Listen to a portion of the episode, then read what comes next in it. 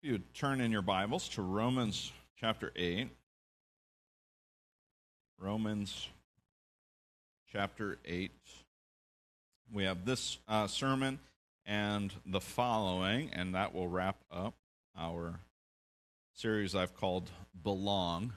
Looking at the book of Romans, uh, at the opening of Romans, uh, Jesus says, or Paul says that we are uh, privilege. We're called to belong to Jesus Christ. And so this message uh, throughout the book of Romans is helping us sort out all the ways in which we belong and how our belonging is secure through the faithfulness of Jesus Christ. Before we dive into Romans 8, I want to tell a familiar story to you, uh, just to kind of set the stage for what we're about to hear from Paul. There was a scene that happened uh, that uh, happened in, after Jesus went to the Mount of Olives and then he went into the temple. And in the temple courts, there were Pharisees and religious leaders, and they bring a woman to Jesus. And right before Jesus, they say, This woman is caught in adultery. And this all happens right in front in, in the temple courts. And, and Jesus uh, is there standing, and this woman's brought to them, and they're ready to put Jesus into this trap. And we have heard this story before, and so you know, with the familiarity of the things happening within it, they say, you know, the law of Moses says that we are to condemn this woman and stone her. The law of Moses says this. And so they are looking to trap Jesus in this sort of uh, religious quandary and puzzle, and Jesus. He just goes on writing, writing on the ground, and we don't know what he wrote. We don't know uh, maybe he was drawing pictures. I don't know, having a good time. But the, uh, the religious leaders, they press harder and they want to know what are we going to do? How uh, are you going to condemn this woman as the, as the law demands? Jesus, he then chimes in and he says, Well, he who is without sin cast the first stone. And so all of those who were perhaps rearing and ready to go, they start realizing one by one, well, there's sin in my life. I'm I'm not really able to cast this judgment. And one by one, all the stones sort of drop to the ground and they all leave. And Jesus looks at her and she says, There's there's no one left. There's no one here to condemn me. There's no one to condemn me, no one to stone me here. And Jesus says to her, Well, then neither do I condemn you. We live in a world that is quick to condemn. You spend five minutes on the internet and you realize that we live among a judgmental bunch. People who are ready that at the slightest of failures are ready to pounce and attack and make sure you know just how bad you are, just how evil people are, just how evil the other side is, just how evil they are within themselves, just how malicious their intent is to bring harm. We live in a world where people are quick to judge, quick to condemn. There before Jesus, there are, there are religious people. You know, I have a tendency sometimes as a Christian, as I just navigate life, I look, I look two directions. I look two directions. One, one, I look up and I look up at people who are have religious convictions who seem to be more righteous than I am. I know that's hard to find those people, but there are a few of them, right? That's a joke for our guests. I'm only slightly the most holy person here, right? The uh, so friends, I tend to look up and I think, man, I don't, I don't know that I quite measure up to their standards. Do you have people that you feel like are a little bit more religious elite than you are? Like they seem to have their life put together a lot better. Really, we know they're just better fakers, but uh, there are those folks that it's like, man, I don't know that I quite measure up to their prayer life. I don't know that I go to church quite as much as they do. Like I go quite a bit, but there's still people that go more than I do, and I think, man, I don't quite measure up to them. And then then I also do this, and this is the fun thing to do. I like to look down on people. Like, well, at least I'm not like them. At least I'm not doing those things. Or at least I'm not getting drunk. Or at least I'm not treating my wife that way. At least I'm better to my kids than they are. At least I'm not like them. Who likes to do that too? Both of those things are terrible for our souls. Terrible for our souls. This comparison. And so when I look at the story there in John chapter 8, God brings, uh, God, before God is people who are the religious experts, and there is also those who look down on others. All the people have come to the party, and Jesus is there. And Jesus there says the most powerful words that we can hear as humans. In a world that's looking to condemn those who are worse than us and compare ourselves to those who think they're better than us, Jesus is there standing in the midst, in the middle of all of it. And he says to the woman who has committed a sin, who is deserving of punishment, and he says to her, I don't condemn you either. And here's, I mean, that's a wonderful story that speaks truth to us and speaks to our souls and remind us, reminds us, in one respect, to get ourselves out of the comparison game, but also to get ourselves out of the condemna- condemnation game, one that compares ourselves and condemns others and makes us feel better than others so that we don't feel quite as bad about not being as religious as others. And just sort of step out of all of that nonsense and say what is the truth and the truth is is that jesus christ the son of god stands before sinners and he says i don't condemn you either and so we let the truth of that story resonate in our heart and then jesus comes out with this sort of a Louisville Slugger. What does he say after that? Go and sin no more. Well, gee, Jesus, I'll get right on top of that. I'll stop sinning, right? Who, uh, who here sinned lately? You know, let's go through the list. Uh, we'll start in the front row and work our way back. Jesus says, Go and sin no more. And there are, there's a way to hear that that feels like Jesus has just strapped this incredible burden on top of this woman. To feel like, to feel like, wow, I have to go my life without sinning. I have to go my life without sinning. I have to carry this burden of perfection. I have to carry this burden of not letting God down again. He's done this incredible thing for me. How do I go on not sinning? And friends, I invite you to hear the message today as the woman who has been given the gift of liberation from sin because of her sin being forgiven. She has new life in Christ, and you have that today because you belong to Jesus Christ. You are not condemned by Jesus. You are given the gift of new life in Christ. You belong to God. Let's pray. Let's dig into Romans 8 and let's be encouraged by God's word. God, we love you. Thank you that in Jesus Christ we are not condemned. We are forgiven. We are saved. We are set free because of Jesus, because we belong to you. God, in Romans 8, you teach us some of the most important truths that we can understand about ourselves. And so, for the familiar, Lord, let it strengthen our faith. For the new encouragements, let it embolden us to walk faithfully. For those that may never have heard this truth before, may it resonate in our hearts this morning that we respond to your love. We respond to your kindness and your mercy and your love. Lord, let today be the day that we are set free from sin to live a new life in you and your spirit. Thank you that we can belong to you as your children. We love you and praise you. Open our hearts and our minds to you now. It's in Jesus' name that we pray. Amen.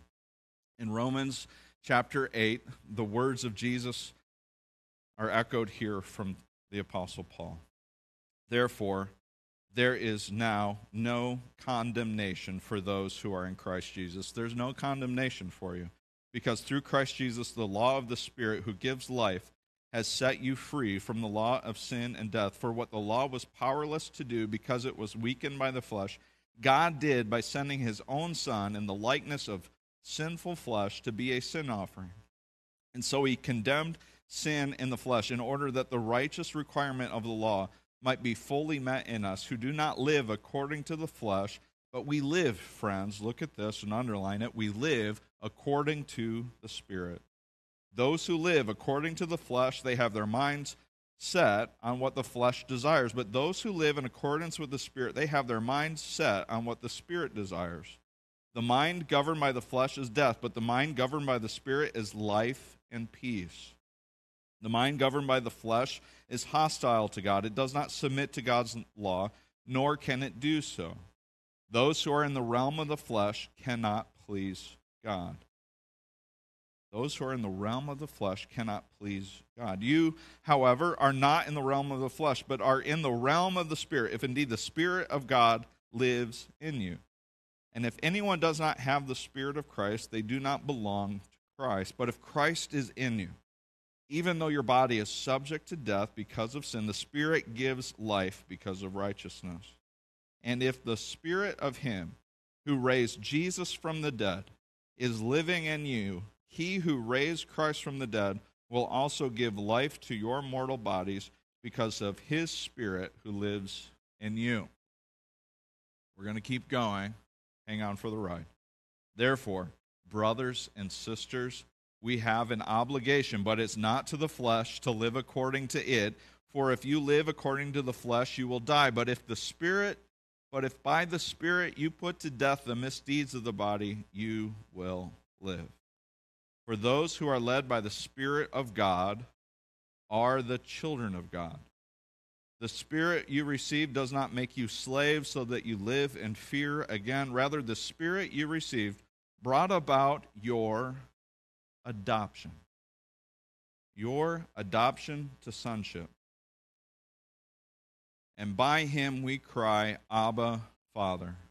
The Spirit Himself testifies with our spirit that we are God's children. Now, if we are children, then we are heirs, heirs of God, and co heirs with Christ, if indeed we share in his sufferings, in order that we may also share in his glory.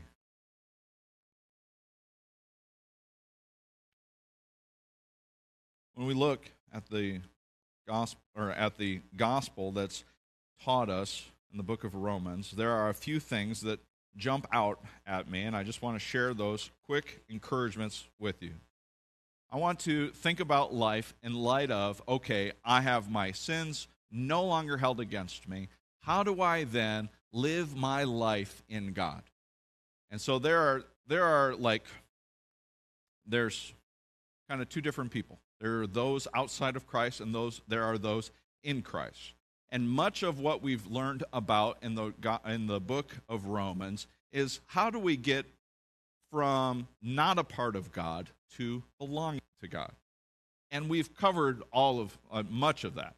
It's the faithfulness of Jesus. It's his loving kindness brought us through, uh, through the work of the cross to redeem us and save us, and that our sins are no longer held against us, that we belong to Christ now. And so if we look at the first sort of six weeks to say that we are now uh, we are now dead to sins and we are alive, we are alive in Christ. Romans 8 now starts asking the question how do we live in light of new life in Jesus? And this is the question that we should basically be asking ourselves each and every day as we function and live among the world. How do I live today? Not like I was before Jesus. How do I live today in accordance with the Spirit of Christ? Do you ask that question? Do you pop up out of bed and think, how can I honor and glorify God today? Maybe it's not so much popping as it is rolling, or there is popping when you get out of bed. I've started experiencing that, and I'm thinking, I'm 38. Where does it go from here? And I hear, I hear worse, worse. It just keeps getting worse, right? So less popping, more rolling, but as soon as my feet hit the ground, what am I thinking about? How do I live? How do I live to glorify God today? And I think Paul starts fleshing this out, no pun intended, between a life of the flesh and a life in the spirit. And we lived our life in the flesh. And the flesh, it desires what the flesh desires. And all of the sinful nature and all of that is deserving of death. We're saying you have been set free from that. You are no longer condemned by that. You have a life in God, in His Spirit. And there are some things that Paul is bringing up to us that I think help us kind of put some flesh around our faith. there are a few things. And one of them is that we are walking according to the Spirit. In verse 8 4, in verse 8 4, it gives us a sense that um, in order that the righteous requirement of the law might be fully met in us who do not live according to the flesh but according to the Spirit. Those who live according to the flesh have their minds set on the, what the flesh desires, but those who live in accordance with the Spirit have their minds set on what the Spirit desires. Verses 8, 4, and 5 is starting to say, well, how do I walk in faith? Well, I start setting my mind on what the Spirit desires. Worship is a good thing for me to reorient my life and get me thinking about the right things. You know, there's, there's a thing that we talk about just with our, just with our kids, it, it helps. Are they hungry, angry, lonely, or tired? And when you have hungry, angry, lonely, tired children, what happens? we start saying things like, boy, they're hungry. We had some hungry, angry, uh, tired children on vacation, and let me tell you, you just, you just try finding snacks and a place to lay them down, right? We need this. We need this. Have you ever been hungry or angry or lonely or tired? And what are the things that happens when the, the things of the flesh start mounting? Is our mind always set on Christ? And I know that this is maybe like rudimentary, it's pretty simple thinking, but friends, it really boils down to will I let my train of thinking be wandering down the path towards flesh, or will I give pause for a moment and say, will I fix my mind on Christ and His Spirit? Will I seek what the Spirit desires? And Paul is simply drawing us back to say, we no longer live according to the way of death and the way of the flesh. We live according to the Spirit as those who belong to God, you have the Spirit of God in you, in which you can say, God, God, I need you. What is it that your Spirit desires of me in this moment? What is it that I can think of? What, what is it of your goodness can distract me from all of my complaints and all of whatever I'm thinking about, whatever path I'm going down? God, would you fix my thoughts on you? Is that an encouragement to you today? It's just this reminder that if I'm going to walk by the Spirit, then I need to set my mind on the Spirit as well. You know, we were, uh, all of my illustrations today have to do with vacation. Uh, uh, we, were, uh, we were going to get ice cream multiple times through the week. Why? Because ice cream was on my mind and it was vacation, and you're allowed to do that. You're also allowed to do it not on vacation. Ice cream is a gift from God, and we should use it. And so when I was thinking, hey, the kids would like ice cream right now. This is a good memory. Let's walk to the ice cream place. It was on my mind, and that's what we did. Could it be that simple, friends? That we need to set our mind on the Spirit, what the Spirit desires. What is it that you want, God? Lead me to what is good and righteous and holy. Lead me to someone who needs your encouragement. Lead me to to pray for someone else rather than complain about all my problems. God, would you stir in me the right desires and seek your heart and seek your face? Do you need that encouragement today? How do we walk according to the Spirit? Well, we set our minds on the Spirit. We also submit to God's law rather than be hostile to it. In verse 7, it says, The mind governed by the flesh is hostile to God. And we know this when we're, when we're thinking about flesh and thinking about our sinful ways, we're hostile towards God. He says it does not submit to God's law, it cannot do so. But those who are in the realm of the flesh, they cannot please God. But I can live my a life that pleases God and brings glory to Him when I submit to Him. And that's the wrestling match, isn't it? God's way or my way? Where has your way gotten you? Where has following your path and your dreams and finding finding yourself and choosing what makes you the happiest and all of those things, whenever I have chased chased the things of the flesh, chosen my own way, it hasn't worked out very well. But wherever I have found my life submitting to God and His ways and His desires, that's where I found true joy and true completion. Is that true for you? Is that true for you? And so I invite you and I remind you that we need to be people who walk with God and walk in the Spirit, who think about God and think about what He desires. I think we need to be reminded of that more often, right? And then I believe that choosing to submit to God and His ways as opposed to submitting uh, myself and, and giving myself to all of my desires and all of the ways of the flesh. Choosing a denial of self and choosing to submit to the way of God and submit to His Spirit's leading. I give you my life into your spirit. I trust my life into your hands, God. That needs to be a daily, hourly, by minute repetition of our hearts that says, I'm submitting my life to you and your glory. I hope I'm challenging you in that, reminding you of something that maybe you've been told before, but all of us need that reminder, don't we? To submit to God and submit to his ways. And friends, ultimately, then we can look to our lives and we can say, those who are in the realm of the flesh, they can't please God.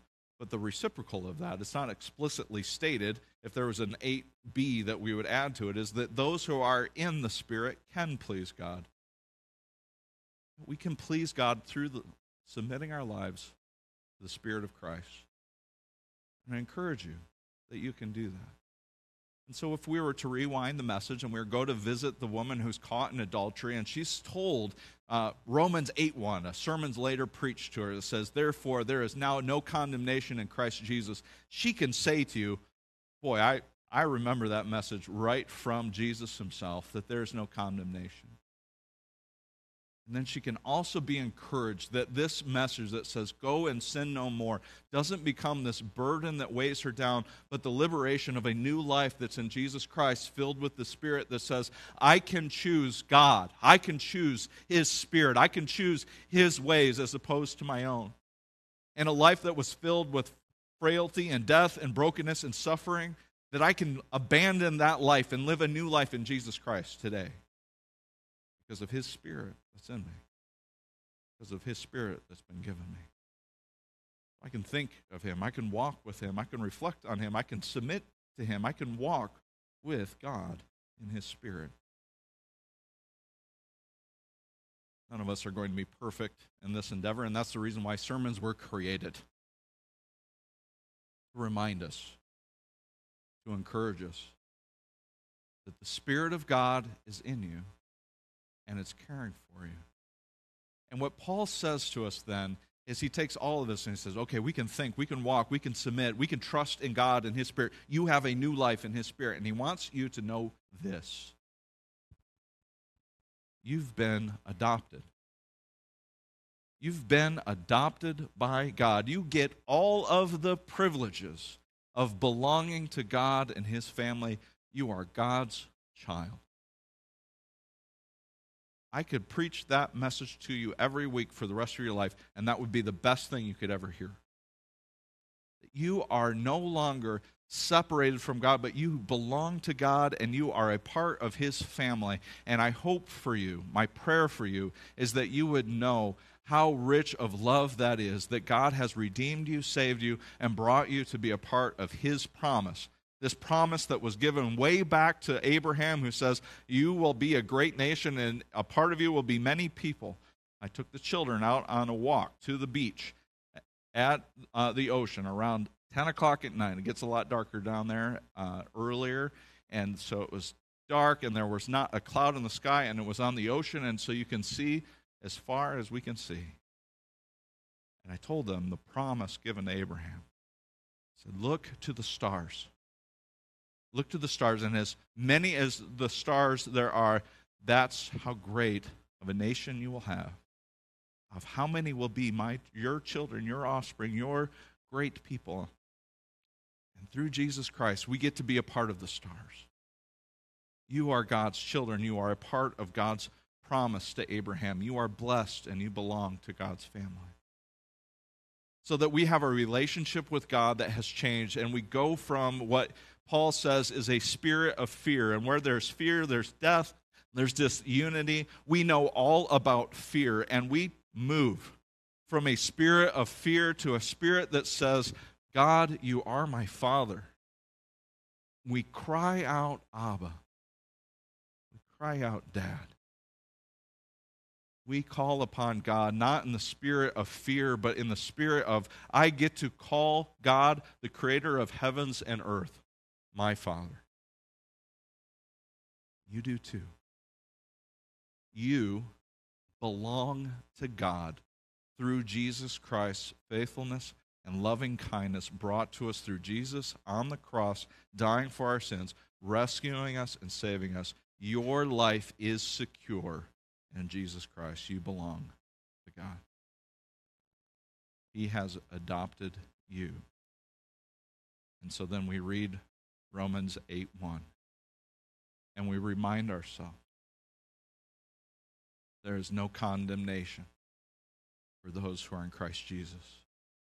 You can sit in the pew this morning and you can think about all the ways in which you followed the flesh and you didn't follow the Spirit this week.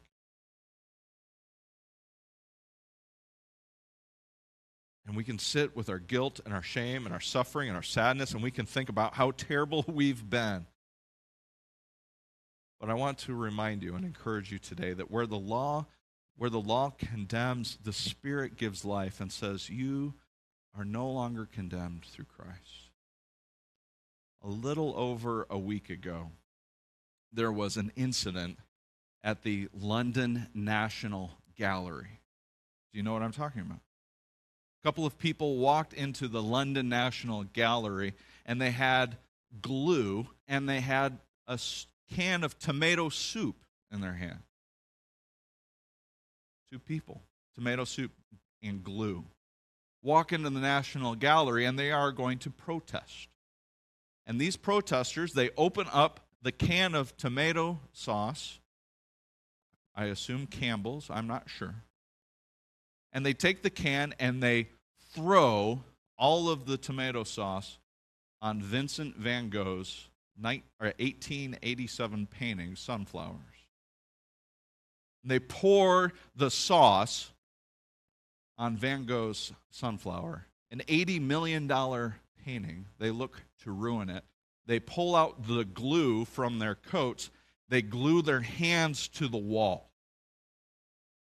Commotion arises, and people they get arrested and they call the cop. They take the painting off of the wall. Their goal was to ruin this art, throwing the sauce on it, thinking that it would deteriorate the painting. Well, the officials they get them arrested, and everything transpires. And National Gallery, London National Gallery, they get it all cleaned up and they set it back up six hours later and they issue a report. The painting was unharmed. The painting was unharmed. They looked to ruin it. They looked to throw throw tomato sauce at it and destroy it. And what they didn't know is, is that there is an unseen thing covering it, just a hint of glass of incredible strength that was protecting it. Friends, the law looks to condemn, Satan looks to condemn, our sin looks to condemn. And Paul is telling you, you are unharmed. You belong to Jesus Christ. You are forgiven. You are loved. And this week might have been a, life, a week filled with those feelings of like maybe you have had a little tomato soup thrown at you. But, friends, you are not condemned, you are forgiven and loved. Would you walk in the Spirit of Christ? Think of Him, submit to Him, trust that you are forgiven and have new life in Him. Will you pray with me? God, we love you. Thank you that there is now no condemnation for us who are in Christ Jesus, that we are forgiven of our sins, that we can call out to you and call you our Father.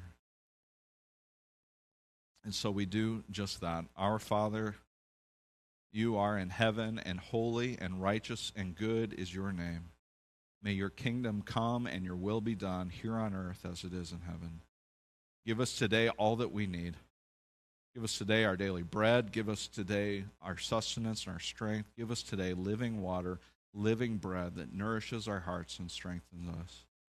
Lord, forgive us of our debts. Forgive us our trespasses. Forgive us our sins. Forgive us of the times in which we've walked by the flesh and that we've been separated from you and sought our own way. Forgive us of those things that have pulled us away from you and have brought nothing but shame and suffering because we've turned away from you.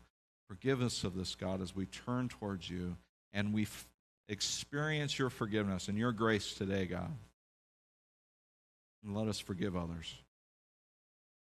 Let us forgive others and extend the same kindness that was brought to the woman standing before you, condemned of her sin, condemned by man, but forgiven by you. So let us, God, not compare and kill our souls, condemn and condemn others and condone our own. But God, lead us from temptation and evil, lead us from darkness, and help us to walk in the spirit of truth and grace today. Lord, we give you our hearts, we give you our lives. May you be glorified in all that we say and do. For yours is the kingdom and the power and the glory forever. Amen.